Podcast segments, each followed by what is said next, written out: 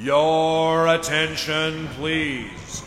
The Walt Disney World Railroad now boarding for a scenic trip around the Magic Kingdom. Board!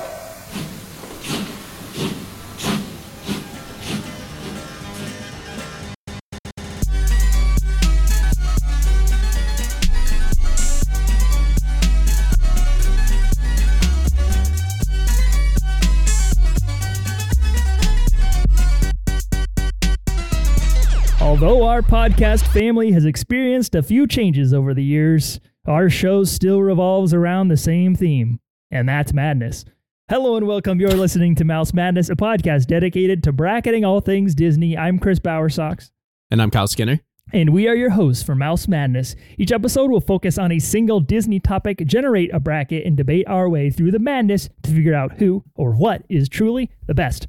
Follow us and play along on Instagram at Mouse Madness Pod. Send us an email at mousemadnesspodcast at gmail.com or support us on Patreon by becoming a member of Geri's Gang at patreon.com slash mouse madness. Kyle, we're, we're, we're gaining our foothold in 2024, but one of our success stories of 2023 was the Mouse Madness Boys trip to Walt Disney World. Uh, I don't know about you, but it was it was like a top three highlight of my whole year. I know you got married, Yeah. so you have a little bit of you know competition, but it was so fun. Ah, God, yeah, it was so much fun. It feels I was I was gonna bring this up anyways on the show, but because going back and looking at some of this stuff, I I was like, did we do that? Did I dream we did that? Like th- I couldn't quite even remember what we even did on that trip because it was such a whirlwind and it was just so much fun uh, that we we packed so much in such little time. And that really opened the door for us and for this podcast to dive into a whole other topic, a whole other park, a whole other resort to break things down on. And we're we're diving in with our first Walt Disney World bracket here to start off 2024 and it is the best Magic Kingdom attraction bracket. This is a really exciting one because it it's going to be hard for me not to do a little bit of apples to apples with the Disneyland stuff. Like how do I keep my mind only in the Magic Kingdom having been there only once for one day? Uh, but I'm really excited to dive into it. And of course to to break into the inaugural Magic Kingdom Walt Disney World bracket, we had to bring in the Florida resident. We had to bring in the Walt Disney World master himself. It is it's Michael Davis. Mike, welcome back.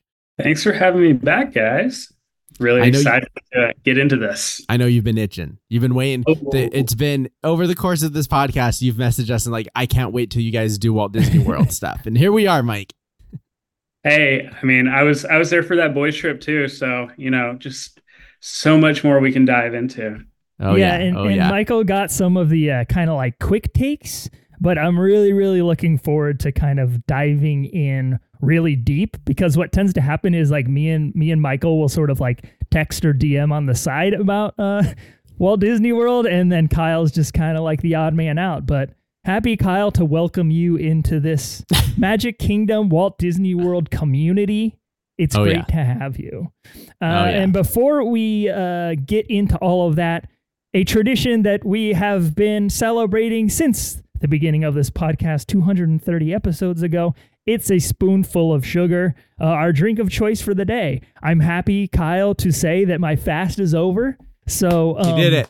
Thank you to everyone who had patience with me in the last two episodes. My brain was not fully functioning, but uh, it was hard and it took a toll on me. But you know, I'm glad I did it. It, it was a nice uh, way to sort of lay the foundation for the way I'm hoping to treat my body in 2024.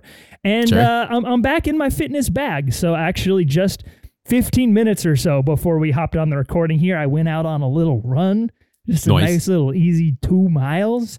Uh, and so I'm um, sipping on a little protein shake. And for those of you that listen to the show regularly, this is this is a returning protein shake. It's just straight up blender bottle, two scoops of chocolate whey, and extra creamy oat milk. And I'll tell you, it's high in calories, but it's uh, it goes down real smooth and Oh. non non dairy for uh for my lactose intolerant friends. so um so it's great. It's great. Uh, Kyle, what are you drinking today? I have uh, a bit of a spiked coffee here with me in my uh, Walt Disney World mug that matches the shirt that I am also currently wearing right now. It, I just brewed some coffee.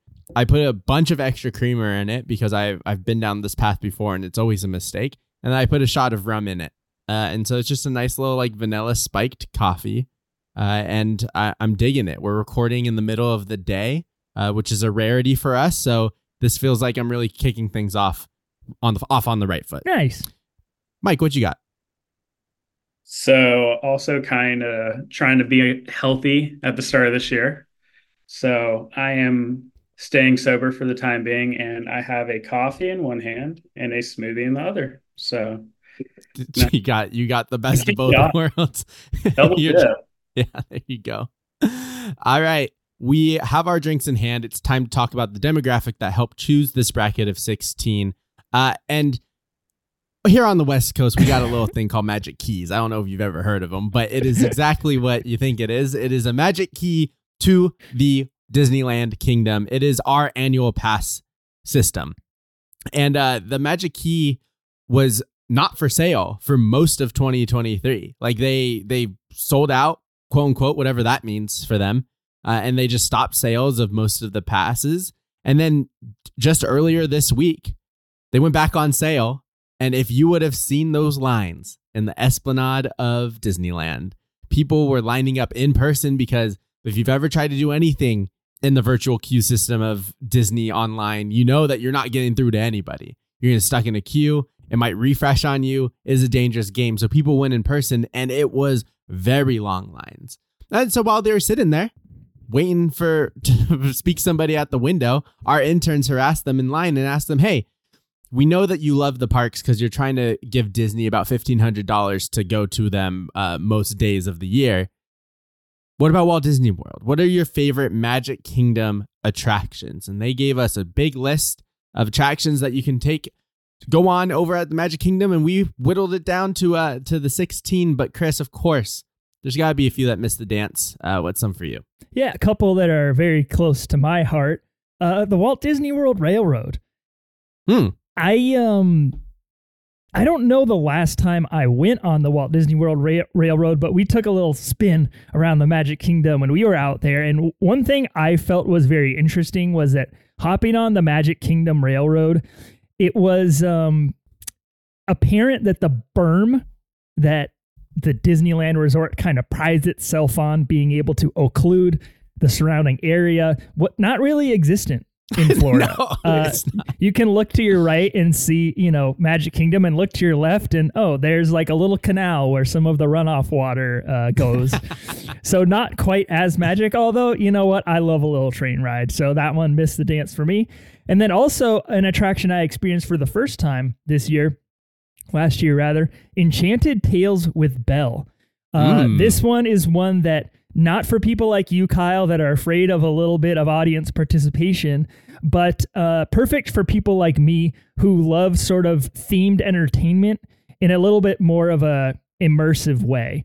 You are in a little tiny room. It's it's Belle's library that's sort of set up to be like a almost like a little amphitheater, and uh-huh. uh, you you watch Belle tell some stories and you see the little kids uh, participate in some of those stories and it's just really fun and, and really really takes you out of uh, of the Magic Kingdom takes you out of the Florida heat as well. I had a really fun time sure. with that and we've seen um, that concept kind of being built on with the new Arendelle area opening uh, this year in Hong Kong.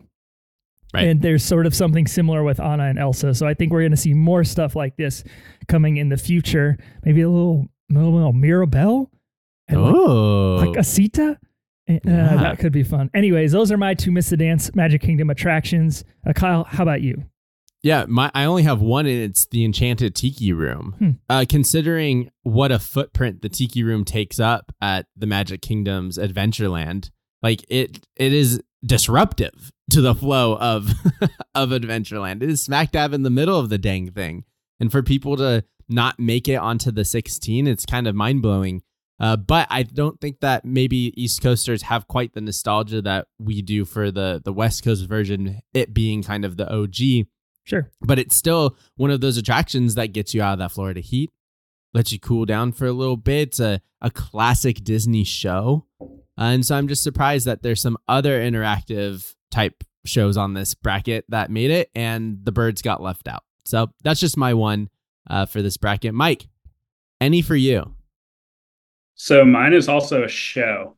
And this is something that I don't know why, but I just tend to do every single time I go to Magic Kingdom.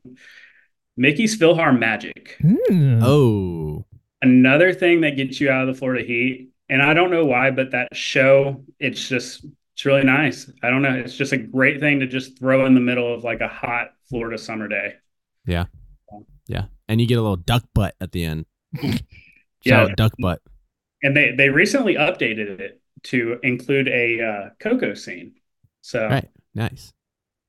newly renovated. Always nice. All right. We talked about the Miss the Dances. Let's go ahead and introduce the dance. It is the 16 best Magic Kingdom attractions. Cue up that dramatic music, and Chris, I'll let you take it first. Hi ho! Coming in at number one, it's Seven Dwarfs Mine Train. Entering the grid at the number two seed is Tron Light Cycle Run. Be sure not to skip the number three seed, it's Jungle Cruise. Looking for Guest 1000 at the four seed is the Haunted Mansion. You're clear for launch with the number five seed, it's Space Mountain. Soaring over London into the sixth seed is Peter Pan's Flight. The wildest wi- wildest ride in the wil- the wildest ride in the wilderness roars in at number seven. It's Big Thunder Mountain Railroad. Wow.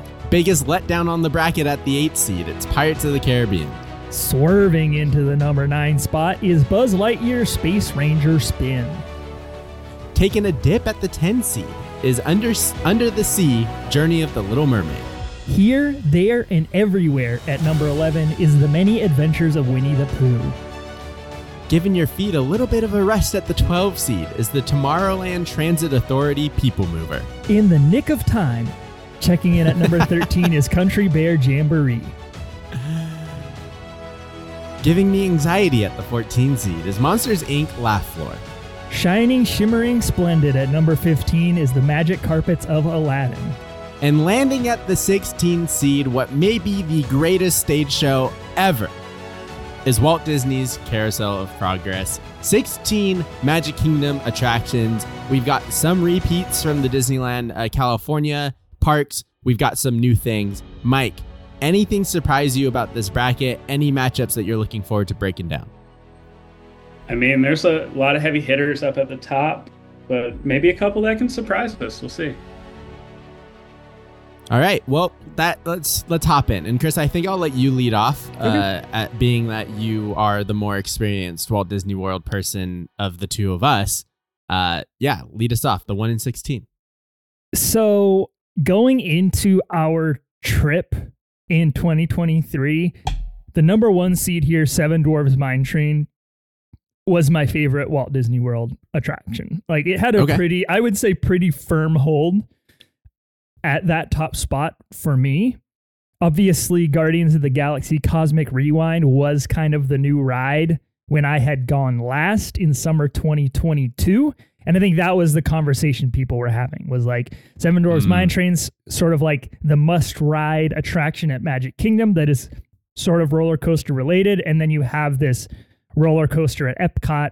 Uh, and, and they were sort of being compared to one another Yeah. um, as as Avatar Flight of Passage kind of like became that that less new, you know, best ride quote unquote at uh, Animal Kingdom, but it was it's falling down, falling down the Totally. rankings. So I was pretty confident in, in calling Seven Dwarfs Mine Train my favorite ride, and it's still I would say pretty high up there. I think potentially one may have overtaken that position for me Mm. but I really love the blend of roller coaster and dark ride that exists in Seven Dwarfs Mine Train. And I think for most people, that's really the appeal.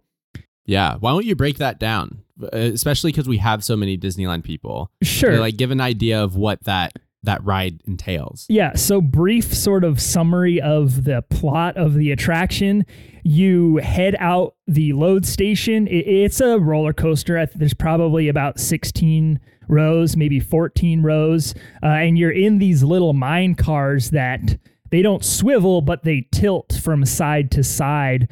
Uh, Yeah. free free tilting and not a controlled tilt sort of moves with gravity as you go around turns in the roller coaster the the cart sort of tips with you and it makes it so that you feel the lateral forces of the roller coaster a little bit less a little more gentle it's a little more smooth uh, to some roller coaster fans it might say oh that, like it takes away from the thrill of the ride but but i think it's fun like i'm not going to disney to ride thrilling roller coasters so i think No. I feel like a little baby just cradled ever so gently in my Seven Dwarfs Mine Train. So you head out the loading platform to a small drop turn to the left, and you're sort of throughout the ride um cruising through these little small like rock canyons essentially. You're it's a it's a mine train so um, there's a lot of rock work around.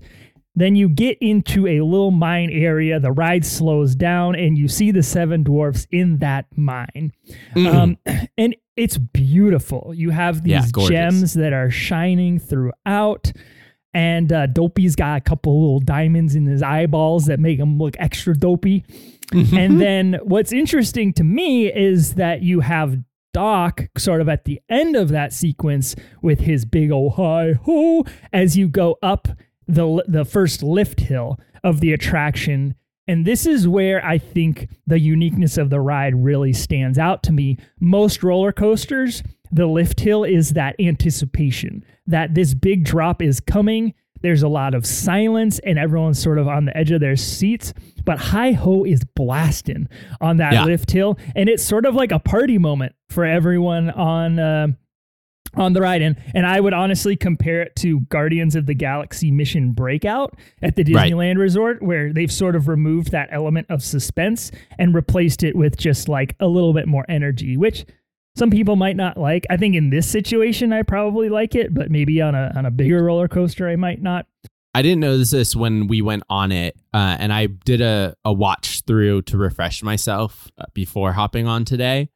And question for Mike: Is it usually a a little bit of a call and response in the hi ho, where you're going up? Doc says hi ho. Does the train car usually respond with the hi ho as well? Because in the ride through that I watched, it sounded like the entire train also hi hoed back to Doc. I think it just depends on uh your any given experience. I want to be on one of those. I want I want to get hype with everybody I mean- especially as like the first time rider, you don't Yeah. really know what's on the other end of that lift hill. Like you have no idea. So if you're just like getting hype with the squad in your little rocking chair mine cars singing hi ho, like come on, that makes for one of the greatest lift hills in all coaster history. I love it.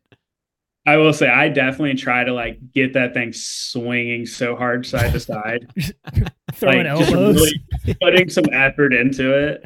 But yeah, Mike's putting I his mean, into Seven Dwarfs Mine Train. Um, so you you you head down a small drop, a couple of you know little speed turns, and then you sort of end the ride on this brake run that has Cinderella. Wow, Cinderella! Whoa. It's a multiverse experience. uh, Snow White's cottage that sort of opened up where you can see the little dance, you know, party happening inside, and you have a actually very cool um evil witch animatronic sort of peep, peeping in the window uh, Yeah. and looking very menacing. And that's sort of the ride. And w- we love to break down components of attractions in order to like stretch the number of brackets we can do when it comes to these theme parks. Um, but when we're talking about attraction you know we really are taking into account all elements. And to me like that includes the queue that includes the excess the includes the accessibility of the ride the wait times and like everything that goes into experiencing the ride so like that's the ride itself but there is so much more than that uh, when when i'm thinking about like is the best magic kingdom attraction Carousel of Progress. We talked about this attraction when we broke down the most American Disney thing uh, a Yeah. couple of years ago. Uh, Carousel of Progress is just a ride that I love so so much. Um, particularly because it's something that you can throw into pretty much any part of your Magic Kingdom day. Like, especially in 2020 24, logistics and day planning is as important as it's ever been. So, something we did was saved a lot of these sort of easy to get on attractions for that noon to like five o'clock window where the most people are in the parks. And uh, it's a really nice sort of like chill experience for for your your Magic Kingdom day at that time. Um I don't know that like the spirit of the ride is super relevant in 2024 just because the idea of progress is no longer really valued by America. What's Yeah. interesting is and I don't want to like get on a soapbox here but like the type of people that this attraction might appeal to are probably people that actually don't really value progress. Mhm. Um, Mhm. it's very. It seems to be sort of glorifying the old days. Um, but what's interesting is like all of these changes from scene to scene to scene are thanks to you know people willing to let go of the old days. Exactly. Um, so that's kind of all I'll say about that. But I love um, the script. I love the vo- I love the vocal performances.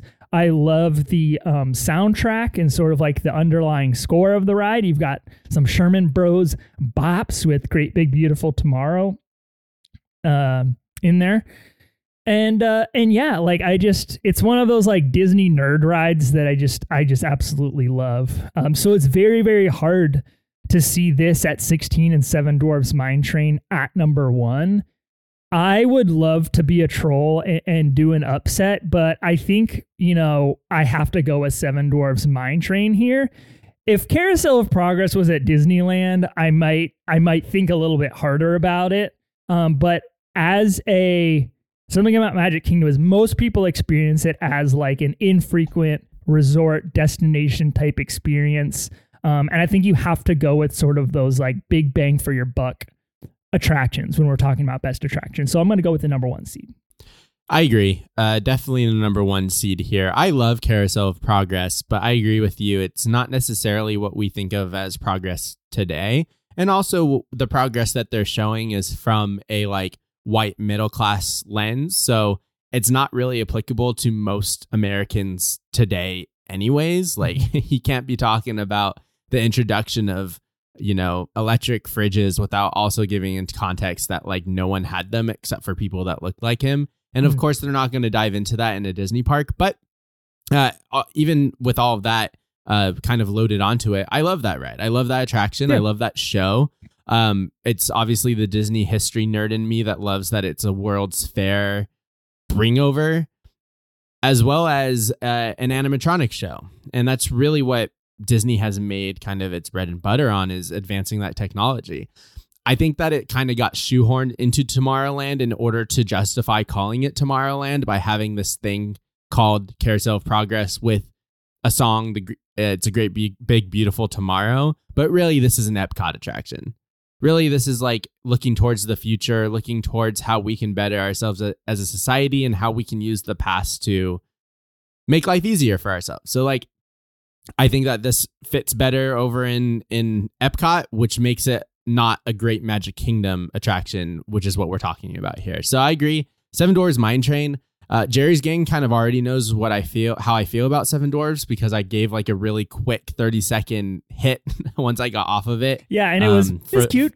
It was cute. Yeah, and I'll d- I'll dive into further why I feel like it's cute. Um, but it definitely moves on here. Mike, would you have done the same? Yeah, probably. Carousel progress though, solid, very Yeah. solid. So, but kind of a big hitter. It's the attractive ride. It's the one that you you know you're waiting a good bit for. Yeah, totally. All right, next matchup here. It's the number eight Pirates of the Caribbean taking on number nine Buzz Lightyear's Space Ranger Spin. Uh, two attractions that exist at Disneyland. Uh, basically the same, except Pirates at Walt Disney World's way worse. and once again, if you saw my Magic Kingdom uh, response to it, uh, I said that this Pirates of the Caribbean is is the one that your mom says we got back at home. That you know, we don't need to go to McDonald's. We got we got the Pirates at home. It just is so disappointing being like the big Pirates guy to see what they tried to kind of fit in there and when you kind of dive into the history of like why it is the way it is there's there's a ton of stuff. There was a pirates theme park very close to Walt Disney World at the time so they didn't really feel like they needed to bring in Pirates of the Caribbean. Uh, they are in an area in which pirates may have also traveled to so it feels like they don't need to bring the experience to Disney World right Everyone Uh, here's already it- experienced pirates in real life, so like everything pales in comparison uh, to being actually robbed and pillaged. IRL. Right, exactly. It's in it's in the history books there. They we don't need to bring it then. They already studied it in fourth grade as part of their Florida history project. Uh, and then like it was expensive to bring over, and they didn't really want to. They didn't want to build it. Like they were trying to save as much money as they could. And then of course, opening day, people show up thinking that this is Disneyland East, and they're like, "Where the hell is Pirates?" And sometimes you just got to give the people what they want. So they did. And I think for most people, this is a satisfactory ride. Like if you're wanting to see Pirates, a quick uh, cliff notes of Pirates, you've got it right here. The queue, incredible. I love the queue at the Magic Kingdom Pirates. Uh, it's fun to kind of walk through this fort like place and you see a lot of the like dungeons and that kind of stuff and you load in at, at the fort and you kind of take off from there. But you you you miss you know the the skeletons you miss the ca- caverns like all of the things that really help make pirates what it is. So i respect it. I i'm happy that it exists in the park because i love me some pirates in any form but it is a big disappointment buzz lightyear's space ranger spin is kind of that evolution of it's that middle evolution of a disney experience like this attraction shows up at a time in which like they want to elevate the dark ride experience. We're hitting the big like video game technology boom, as well as a, historically successful franchise in Toy Story. So you put all that together in a cauldron, and something like uh, Space Ranger Spin happens, where you are giving people these little laser guns and you're letting them shoot at targets and run up scores against their friends. Like it is, it it has lasted this long because I think it is perfect for what it is. Like it is a, just a fun ride with Disney IP that you really love, uh, and and it doesn't get old because you can play it over and over again, and your score will change every single time, and your your uh, laser might not work this time. It might be shooting wonky, and you got to kind of overcorrect for it. I think Chris was having a little bit of that experience when we were on the attraction ourselves. I got like wrecked. his laser was I got it was- wrecked.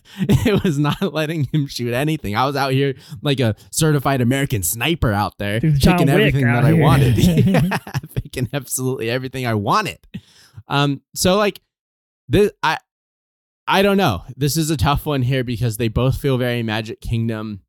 They both feel like solid Disney rides, but like I just don't like the pirates. I just don't get the satisfaction out of it. So like my personal bias is going to have to go towards Buzz Hmm. because no matter what coast I'm on, I'm having a fantastic time in a very well themed warehouse and I'm shooting at things with my friends. Just balling for the bros out there. I'm going number 9 with the upset. I totally understand where you're coming from, especially as someone who loves all things pirates. You know, it being like very disappointed in kind of the the product at at Magic Kingdom. Um, I, however, really dislike Space Ranger Spin. Um, Oh. I think it's actually the worst example of rides at Disneyland that are worse at Walt Disney World. Whoa. Um, you have I don't and I don't know maybe just because you've been on it the one time you don't remember some of these details but No. I find the attraction to be like dirtier and like grimier like Oh. it, for some reason it just feels like they don't clean it as well so like that's hmm. my initial impression and then you have these things like and, and look I would not say I'm a competitive person, but I love games. Like I love Yeah. I love when things are gamified and I can interact. Like you said, like shooting stuff with your friends for points, like that's fun. I don't really care if I win, but it makes the ride so much fun. And and problem number 1. There's only one value of point target at the Magic Kingdom one. It's like you know, so it's like, okay, I can shoot the easy target right in front of me or the hard target far away from me. What's the difference? I'm getting the same Mm. number of points. So, like, why am I even trying to shoot those ones that are far away? Number two, you can't take the gun off of, or the blaster. Right, Sorry, yeah. you can't take the blaster off of the holster. So you're Yeah. act- you have to kind of like lean with it. You know, doing a little Lean with a rock with it. exactly uh, as you're as you're trying to like pick off these targets i love doing a little you know behind the back little like swivel to the back of my chair Yeah, because you you and the person that you're riding with are having to sort of like it, it's a it's a complicated situation because it's like oh we're competing against each other but like there's only one toggle to control the vehicle so who's gonna do it when- when if you're you're, able that to- friend, you're just sabotaging the other person. Like, oh, you wanted that one? We're gonna go ahead and swivel this way. Right. And so at least on Astro Blasters, you can sort of like do a little turn, you know, swivel Yeah, yeah, yeah. yourself and and try and get that target that um that's on the other side of the car or whatever. Um and and like those are those are really big things that that make that gaming element a, a lot less fun to me. Pirates of the Caribbean agree with everything you say. You know, you miss the caverns, you miss the bayou element, um, and this is something that's sort of true for I think all of Walt Disney World in general. Everything's just a little less shiny. Not literally shiny, but figuratively. It, it just doesn't have that same sort of like I don't even know what it is. You know, just just that Yeah. quality is is like 90% of the way. It's not Sure. that 105% that's at Disneyland. And like that's okay. I still really enjoy it, but Pirates of the Caribbean is one of those that stands out to me. It's just like everything just it feels just a little off, you know. Um but I'm going to go with it. I'm going to go with Pirates. Uh you know, one of the other downsides to Buzz I think is just that Genie Plus absolutely ruins your ability to get on this ride. You know, an Omni mover like that with no pre-show has no business, uh, uh, you know, stopping the flow to let to let people in. So Yeah. I'm gonna go with Pirates. I think it's an easy walk on at times, and for the most part, you get a lot of bang for your buck. So, Michael, you're breaking your first tie here. Oh, that's a fun one. Um, well, I brought my Galactic Hero sticker right here. Oh, here. this guy flexing on us. Okay. Flexing. Um, so I think I've only done the space, the was it Astro Blasters in Yep. Disneyland? Yep. I think I've only done that one time. Hmm. I do remember it being different though, because obviously, like you can pick up the um blaster and stuff like that. But Buzz is always fun to just like Hmm. jump on and get get some get some competition going. So that's but but it's pirates, man. Pirates of the Caribbean. It's y'all's is better, hundred percent. I will say I I love the Pirates of the Caribbean ride at Disneyland. It is so much better. There's so much more theming element to it. But I mean, our Pirates is still pretty good for the sake of like a ride that's never really that busy. They have very nice cast members. Hmm. Love to point that out. They have like really nice cast members Hmm. all the time. So I think it's really close, but just give it to Pirates to edge out just because, you know, it is, it kind of just has that tag with it of being a premier ride. All right, Pirates moves on to the next round. Heading down the left side of this bracket, we have the number four seed Haunted Mansion versus the number thirteen Country Bear Jamboree.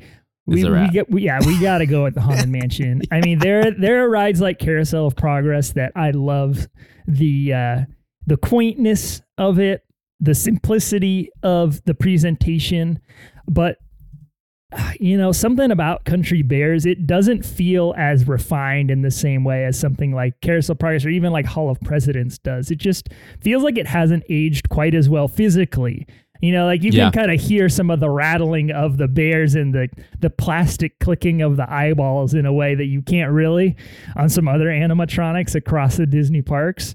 Um, and the and the song selection, it just as a huge country music fan, mind you, like this genre of music is one of my favorites. It is near and dear to my heart, but um, it just isn't very good. It just isn't very good. Um, there are people that you know, it's like always sunny in Philadelphia. We're like, oh, you just don't get the joke. Like, you Yeah. know, it's all supposed to be satirical and like, it's like I don't care. It's really not funny, even if it is satirical. Like, I I don't know. So, sure, there's people that it's a, that it's a has a special place in their hearts, I guess, but uh, it's not it. So, mansion pretty easily for me here. Yeah, it's definitely Mansion. I do appreciate what Country Bears means to the history of Disney attractions and this thing that was meant for a defunct or a, a not even built ski resort in California made its way to Florida. Uh, I think is cool, and I like the concept. Uh, it's obviously like something that then gets replicated at places like Chuck E. Cheese. Uh, but I, I'm honestly like a little excited to see what they do with the new iteration of it. We've got a little bit of a, a sneak preview recently on Disney social media of what they're trying to do with this attraction, and they're going to kind of countrify some Disney songs. And the teaser that we got was Bare Necessities, obvious pick. But it sounds fun and sounds really good. So I'm excited to see what they do with it. But it's been in desperate need of a refresh. If we can refresh attractions like Pirates, uh, then we can definitely refresh attractions like Country Bears, and it's going to be okay. I promise you. Um, so yeah, Mansion moves on easily here. Mike, I'm assuming that you would have done the same thing, but my question for you is: up until they announced that Country Bears is going away, which I think was this past summer at whatever D23 thing that they they had. Was this ever a place that people were going to regularly? Like, was that lobby ever somewhat full because when Chris and I went was a couple weeks after that announcement and we were in a packed theater and I was like I hate I hate that people are like showing up now because I have a feeling it wasn't like that. No, it's not really been that popular a ride. It's kind it's kind of like a cult classic. You know, Mm, like you, totally. you have your die-hard country bear fans. I am not one of them. So to me, I like the concept, but it's so outdated. It's like you said, the animatronics were kind of holding on like just barely. Obviously, some of the material is just really, really bad. so hopefully this refurb kind of like puts a little bit more life into it because I do like the concept and I love the thought of like a Disney country music hall as a Yeah. fan of music as well. Um, Kyle, do you know if if the Country Bears were like a Mark Davis like thing? Because I, I I like the the sort of like different designs of like all of the different bears, so I understand the appeal of kind of like this ensemble being sort of endearing. Right. Yeah, no, he he did the concept work for the Country Bears. So if you look up, you know, all of the like art for this attraction before it was made, you could tell it's like the exaggerated Mark Davis stuff, similar to what he did with Pirates. Sure, and this of course Mineral King. Mineral, Right. This was a Mineral King joint before Yep. anything else. All right, let's move on to this next matchup here. We've got the Space Mountain at the five seed taking on the TTA People Mover uh, at the 12 seed. And interestingly, you would think, oh, Kyle goes to Florida one time. He's probably going to ride Space Mountain. Nope. In this matchup, we didn't go on Space Mountain. Instead, we went on the People Mover. So I had to actually go and watch a ride through of Magic Kingdom Space Mountain because I knew it's I knew it was different. Like I know it's it's a different, slightly different attraction, but it's it's much more different than what people talk about. Like as I was going through, I was like, what am I? Am I watching the correct one? Am I watching one from literally the 70s? And it kind of it kind of is, right? And I think that's what makes it so enjoyable of a, of a watch for me. Obviously, I didn't go on it, but like it's so it's so different. So you don't get the big uh unveiling of the load station like you do in Disneyland, where you turn a corner and all of a sudden there's these rocket blasters, and below you are the the dual load stations. Instead, you kind of get this like very big platform. If I was seeing it correctly, uh, and you kind of just load onto these rockets that you're sitting uh, bobsled style. Yeah. Uh, you have your own little rocket that you're sitting in, which honestly, like, I love that. Yes. A yeah. lot. And, and they're not spoon they're not spooning seats. No, You you have get your, your own, own. seat back and seat belt, but you're single file. Yeah, you get your own little space pod. And what why that makes such a big difference for me is because as you go through to get to space, Hmm. you turn a corner and you enter the light speed tunnel. And this light speed tunnel is so much smaller than the one in Disneyland that it is so much more convincing. And you're by yourself. You're in your little own pod. So you're not experiencing it with somebody next to you. You're just lights just move past you. You're just you're zooming through. You're zooming through. I thought that was super cool. Um you then like go up the lift hill and you're passing like this like what seems like the International Space Station. Yeah, yeah. you're right. Yeah. Um, and so you're you're climbing your way through space before you go tumbling through it. Uh, and then once you get into the thing, I was shocked to realize that there's not onboard audio with this one. Is that correct, or I was just not hearing it? I don't know. I, I would imagine there's not onboard audio, but there is audio, it's just offboard audio. Right, you're like zooming past things that are making like space Yeah. noises. Am I Mhm. right, Mike? Yeah. Okay. So that makes it really eerie and scary. and that's like what the OG I mean, this is the OG Space Mountain, uh, but Disneyland's OG Space Mountain also was audioless. And this is kind of the attraction that brought onboard audio to the forefront. Like there's all these stories of the Imagineers going on with their Walkman and trying to time things up. Like this is the original form. And I really like that. I think that's awesome. It stands for the ingenuity that we're going to see. They're able to put a coaster indoors, they're able to theme it in the Disney way, uh, especially at the time where we're starting to see things turn even increasingly more IP. We we get this IP less attraction in Tomorrowland that really stands for what Tomorrowland was built on, which is this kind of like what's the new frontier, what's next, what's what's going to happen in the next 50 years and it was space travel and it still holds up today. I really like this Space Mountain experience a ton. I do miss the kind of California surf rock that you get Yeah. on the California one as you're zooming through. Um, but for what it's worth, like the buildup at the Florida resort is so much better than the one in California. Uh, so I really I was Hmm. happy that I I went to YouTube and checked that one out because I had no idea. The People Mover, baby. This is one that I really wanted to go on while we are in Florida, and we made it happen. We stood in a line that was way too long for it, but uh, we we got on it anyways. People Mover kind of just brings you through Tomorrowland, and you get to get a little taste of the attractions that are there. You're over the uh, whatever they call their Autopia. What is it? This is a Tomorrowland, Speedway. Yeah. God, I'm out here. Uh, that you travel over the Tomorrowland Speedway. You're going through Space Mountain itself. Uh, you even pass through a diorama of Progress City, which is Epcot's original form that Walt had kind of thought up of. So you're traveling through tomorrow, and then you're looking into the increasingly further future with a Progress City. It is so nostalgic. It is such a nostalgia based, uh, you know, transportation attraction, except that you Mhm. can't get off anywhere except for where you started. So it's more of just kind of like a touring transportation, less like a, you know, Disney World or Disneyland Railroad. Uh, so it's just kind of like a, a, you know, slow down with your day, which I really do appreciate out of the People Mover. Yeah. Um, you get a little bit of like a, a, a Tom Morrow uh, reference in this attraction, which shout out Mhm. our boy Tom Morrow. Um, I don't know. I had a lot of fun on it. I, I really enjoyed it as like the Disney history geek in me, and the fact that we stare at empty people mover tr- tracks at Disneyland every time we enter Tomorrowland to be on the actual thing that inhabited it is awesome. I really, I really enjoyed it. I also found it super interesting, and I didn't really realize this, but like the the trains of the people mover it felt like they kind of just threw cars together at any interval, right? Like some of the trains were like Mm. 16 cars long, and then some of the trains were like six cars long.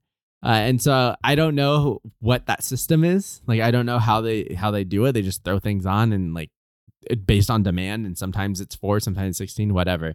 Um, but it was cool. I really liked it. Uh, I'm gonna go Space Mountain here. I think Hmm. that this attraction embodies what Magic Kingdom was attempting to be, which is bring folks to the Florida resort and allow them to get a taste of of the thrills outside of the dark attractions that Disney is well known for. Uh, this really embodies what the 70s of Disney was trying to be, building up into the 80s and 90s.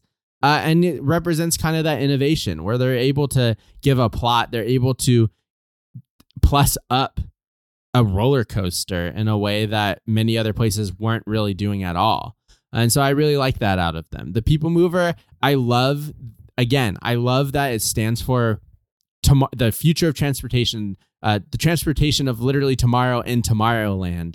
Um, but again, I think that unless you're a big history nerd, Disney history nerd like ourselves, it's kind of just something that moves you around. Uh, and you're passing this like massive diorama that is like, this is what Epcot was supposed to be. And we're like, who cares? Keep moving. I want to go through Space Mountain now. I'm going to go Space Mountain. I okay, so backstory we had uh Genie Plus reservations for Space Mountain, but the ride experienced a technical difficulty. We were That's right. unable to ride at that time. And then the like one we got instead was during like our dinner window or something. So it just didn't quite line up. Your breakdown is mostly on point, particularly when you talk about sort of the it, it's like it feels older but also feels like it's older in like a spaceship earth kind of way where it Mm. has that sort of like mid-century charm to it where it's musty but comforting at the same time the seats look like they're still from 1971 or whatever. Like, they're like Yeah. these little hammock looking seats. Uh-huh. Uh-huh. The thing though is that the ride experience itself is somewhere in between the Matterhorn and the Space Mountain at Disneyland. So it's Ah. like it's not backbreaking, but it's also not good. It's rideable. It's just not smooth either. uh, so I don't think it has the same sense of thrill that Space Mountain in California has. And this is not an episode that's about comparing and contrasting no. the California and Florida park, but um, but just to give you a sense of what maybe you miss in watching it on a video instead Sure. of actually riding it. I think everything that you're saying about the People Mover is why I like it more than Space Mountain. Uh, it is slow and it is just riding by and looking out and watching things, but in a park like Magic Kingdom, in a state like Florida, where I'm there for a week to sort of pace myself, this is exactly what I need uh, every single time that I get on the ride. Particularly around when the three of us wrote it, when, when we were out there, it was like sunset. The vibes Mhm. were absolutely immaculate. And as three people who really love the Disney parks, there are very few ways at the Magic Kingdom to to take in the sort of like uh like inside baseball park planning Mm. layout quality of like the Magic Kingdom. You know, like you Yeah. get a little bird's eye view of things and uh it's just it's just fun to sort of like soak in the splendor of uh of the area. And at night too, when we get that those lights everywhere, it's it's Mm. really really sings. So I'm gonna go with the People Mover. I mean, this is one of my favorite rides, and uh and so we're gonna have to throw another tiebreak Michael's way. Oh man, I was hoping y'all would try and like agree on this one because these are two tough ones for me. I mean, they're both kind of like super po- they're super popular for Disney World. Like People Mover, it's a great you like you need to throw it into your like park routine because it gets you out of the heat. You can sit back, relax, and you know, kind of geek out on some some OG Disney stuff. Space Mountain, though, I mean, this is this is one of those rides that like really started to define Walt Disney World. So it's it's kind of tough, and I think that's what it's going to be for me. It's just edging it out. So I mean, Space Mountain, it it's definitely different than the one in California. I think they both have kind of their pros and cons, as y'all both kind of alluded to, because it's not smooth. It's not as smooth anymore, and I think that's been somewhat recently, like last mm. Three to five years, probably. But it could just be me getting old. I don't know. but uh, yeah, I mean, Space Mountain is still so enjoyable, and if you can somehow get on there like with less than a thirty minute wait like you have to do it. Uh, let's hop over to the other side of the bracket. Speaking of roller coasters in Tomorrowland, we've got the number two seed Tron Light Cycle slash Run versus the Magic Carpets of Aladdin. Uh, I've never been on the Magic Carpets of Aladdin before. before we started recording, uh, I I told Michael that as we were sort of looking at rides that made this list, rides that didn't made the, make this list. It's shocking the number of rides that go spinny are in yeah. the Magic Kingdom. You've got the Magic Carpets. You've got not one but two Dumbos. You've got Astro Orbiter. You've got the Mad Tea Party. You've got uh, a little carousel, I think too. Is there a carousel at the Magic Kingdom?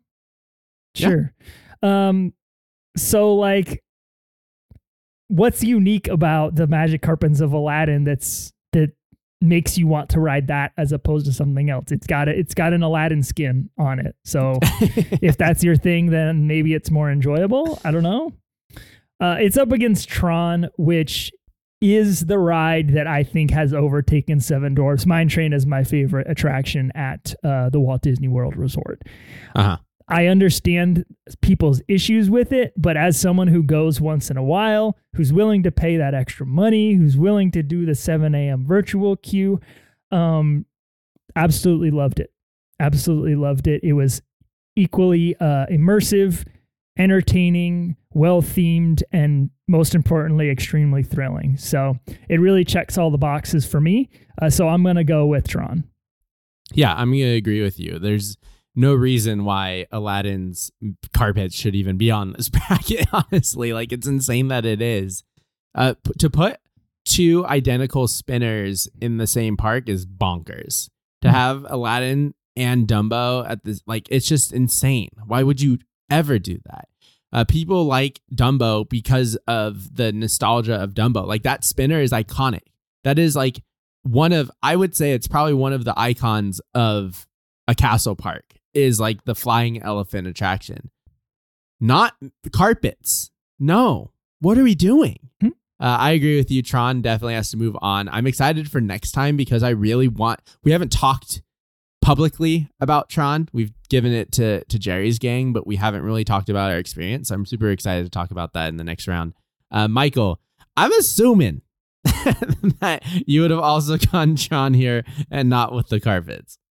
Yeah, of course. But shout out to the spitting camel outside of that uh, magic carpet ride. You know that that was something when we were in uh, the Magic Kingdom that scared me. I I didn't know that that happened. I I was wondering where that water was coming from, to be honest. and especially when you're walking through and it's not a damp day, but that part of the walkway is damp. It's like, what happened here? What am I missing? So oh. Camel is a water gun. All right, let's move on to this next matchup. We've got Big Thunder Mountain Railroad at the 17 seed taking on number 11 or number 10 Under the Sea, Journey of the Little Mermaid. And Chris, Big Thunder Mountain Railroad at Magic Kingdom is my favorite Magic Kingdom attraction. Ooh. Yeah, I had such a great time on that attraction. I think that the story buildup is so much fun in the queue. I think the atmosphere of Big Thunder there allows it to breathe a little bit more and also pre- presents it as a little bit more of like a I don't know, like like a jewel of the area. Like it's a little bit perched up on the hill. You kind of climb to get up to it. Not to say that the queue, and we're not comparing it, but not to say that the queue at Disneyland isn't exciting. It's just so much different at Magic Kingdom in a way that makes it so fun. uh, you're kind of building up to the lore of this haunted train attraction as you're walking through the queue. There's a lot of artifacts. There's a lot of like train history in it. Like it's just a really fun buildup. And then once you get on it, like you're going through these dark shafts, you are racing through and around the mine itself. Like it was just such a fun experience. Uh, even without any of like the the updated Disneyland stuff with like the explosions and yada yada yada, who cares? Like I came off of that being like that might be, and it was one of the first attractions we did that day. Yeah. I was like, this might be one like my favorite attraction here. It's gonna be pretty hard to beat, and it stood as that for me. Uh, I just I think it's just the perfect uh, Big Thunder. If except that I haven't been to the Parisian one over at Disneyland Paris, which like is on its own little island, and I think that's pretty dope. But um, I love this attraction. Simple, well themed. Uh, the story is fantastic, and you do feel like you're on a bit of a runaway train. And it's up against Little Mermaid, which is like it's it's Little Mermaid. It's the dark attraction that like the the building facade is better than the attraction itself. Like it's just not anything to write home about.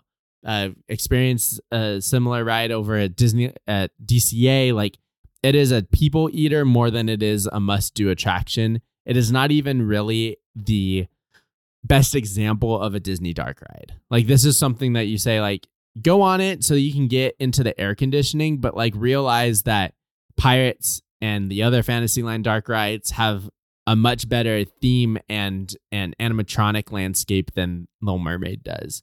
Uh, so I'm gonna go with Big Thunder here. Yeah, definitely Big Thunder. I will say that this one always feels much more different than I remember uh, when I ride it. I think there are things like you said the the it, the fact that it feels not necessarily like bigger, like you said, it just feels like there's more room for it to breathe. Uh, Yeah. There are definitely like pros and cons to that. I really like sort of the near miss elements of a lot of the ones in California because that creates a sensation of speed that's a little bit different. But Big Thunder at Magic Kingdom definitely a, a really solid cruiser as well, and like you said, arguably better themed. So I'm with you. Little Mermaid is like a. It's just like ne- neither here nor there. You know, it's not like a quirky, fun enough dark ride, but it's also not like a classic dark ride either. Like Yeah. it's just I don't know. It's just one that if you can get on it, like you said, you you get on it. It's a filler one. So I'm with you, Michael. Do you agree there, or do you have some secret passion for Little Mermaid Undersea Adventure? Nope. Big Thunder all the way. All right, cool. Let's uh, move down the bracket then, where we have the number three seed Jungle Cruise versus number 14 Monsters Inc. Laugh Floor. So I've never done Monsters Inc. Laugh Floor, uh, so I had to check it out on video in preparation for this bracket. And like, I'm not above something like this. You know, like, I sort of enjoy Turtle Talk with Crush. I certainly enjoy It's Tough to Be a Bug and Muppet Vision but something about this show just was not landing with me. Caveat I am not a huge stand up comedy fan.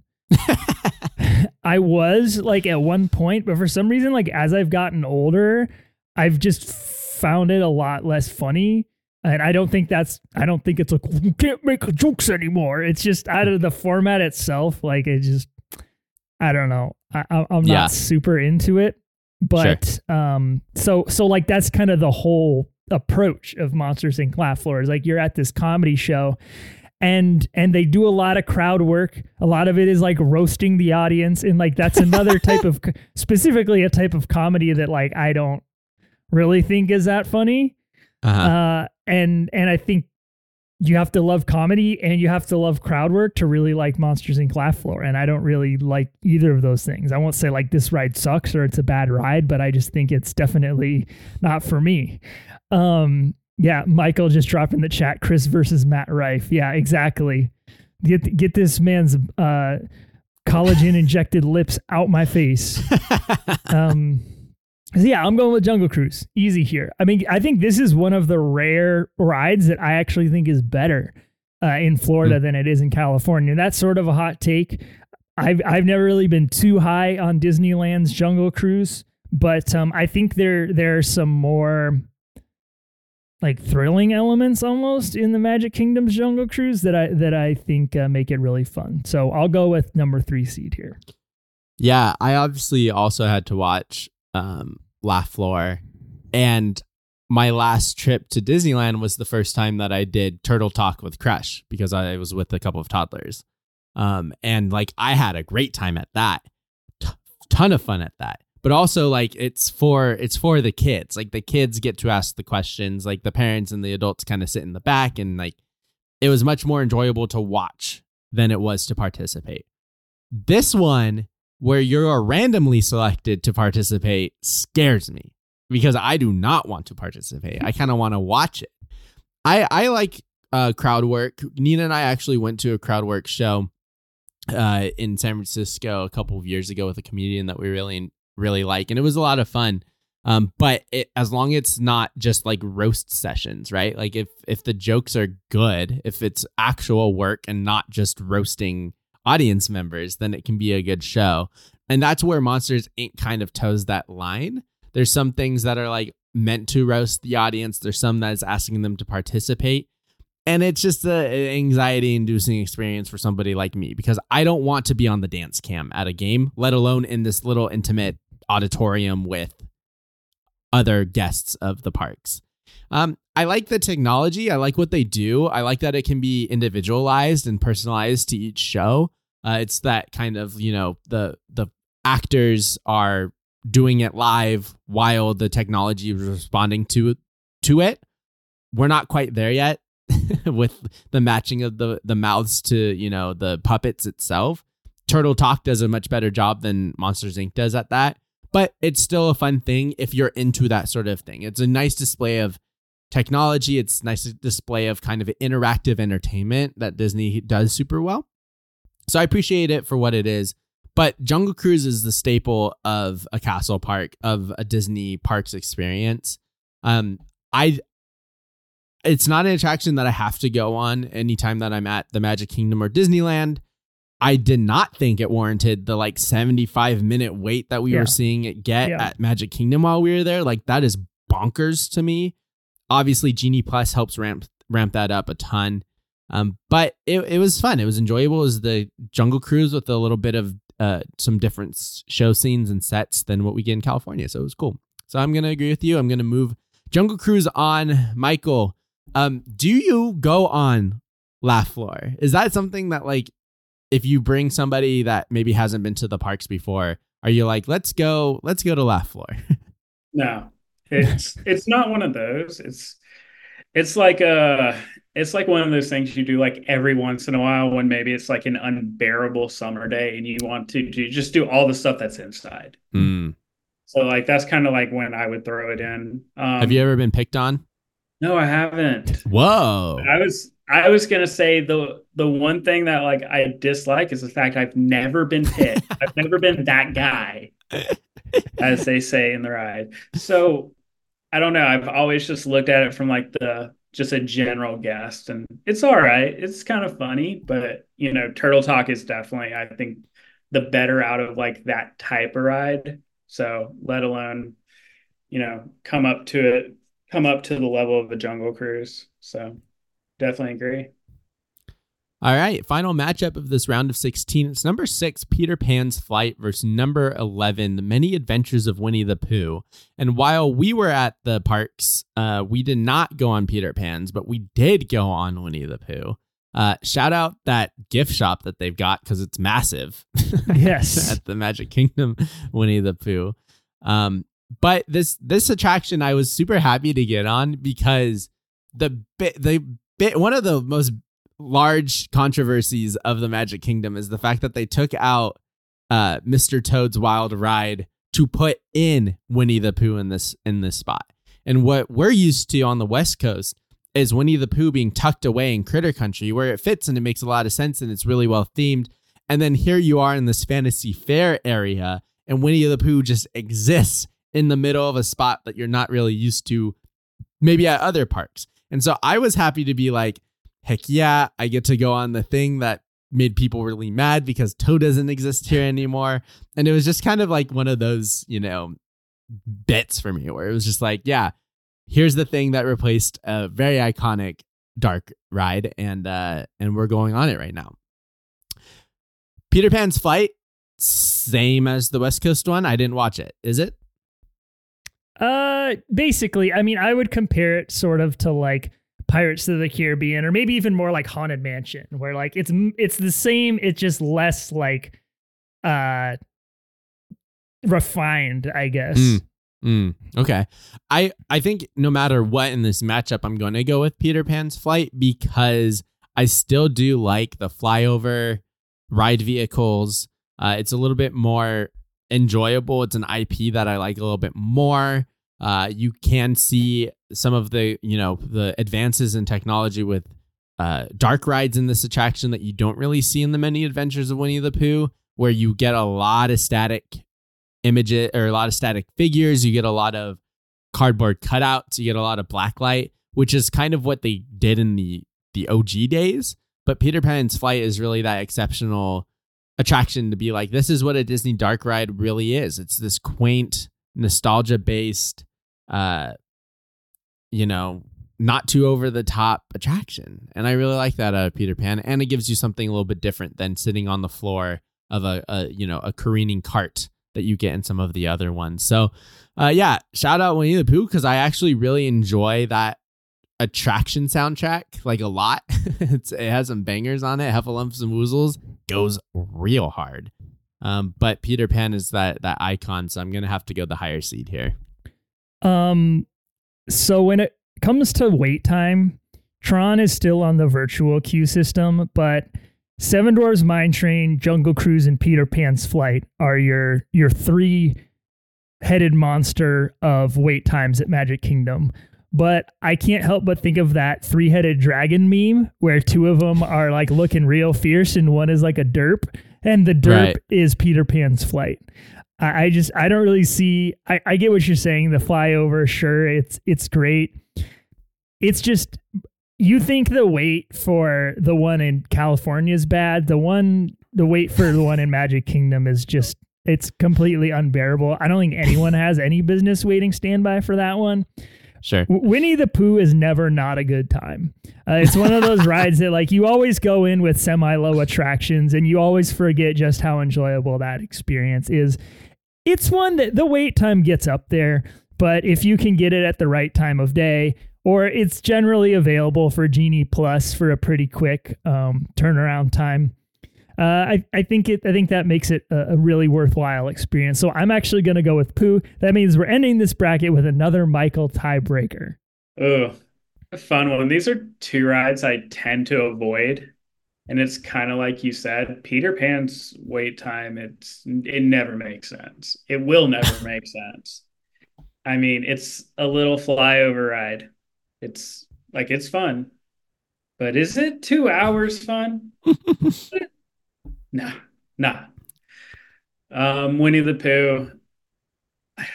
Another thing that I just tend to not get on. I lot lots of families and children. So I mean, I I don't think you really see too much straight outside of like the family dynamic and like little kids.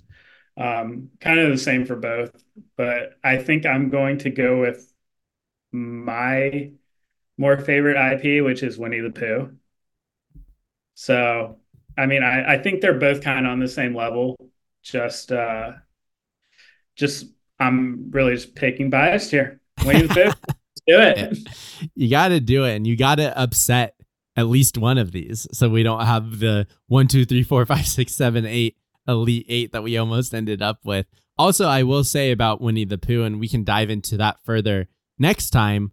Interactive queues, man. Mm. Shout out the Winnie the Pooh interactive yeah. queue. It's yeah. it's a nice addition to that attraction, especially if you're going to wait in some sort of line with kids who need something to do instead of climb over the rails. So shout out that. Um, but yeah, we've reached that elite eight. It was kind of uh, you know, usually we we are long-winded with these attractions and I've I tried to hold it until part 2 so maybe part 2 will be the longer one this time around. The Elite 8 looks like this. Number 1 Seven Dwarfs Mine Train is going to take on number 8 Pirates of the Caribbean. Number 4 Haunted Mansions taking on number 5 Space Mountain. Number 2 Tron Light Cycle Run is going to take on number 7 Big Thunder Mountain Railroad. And number three, Jungle Cruise is going to take on number 11, The Many Adventures of Winnie the Pooh. Michael, thanks for joining us for our inaugural Magic Kingdom Walt Disney World bracket. Uh, your insight is very valuable considering my memory is awful. Uh, and we really can't wait until you come back for next time to break some more ties. Thanks for having me, guys. I love talking about Disney World, and especially since we had our boys' trip, love talking about it with y'all.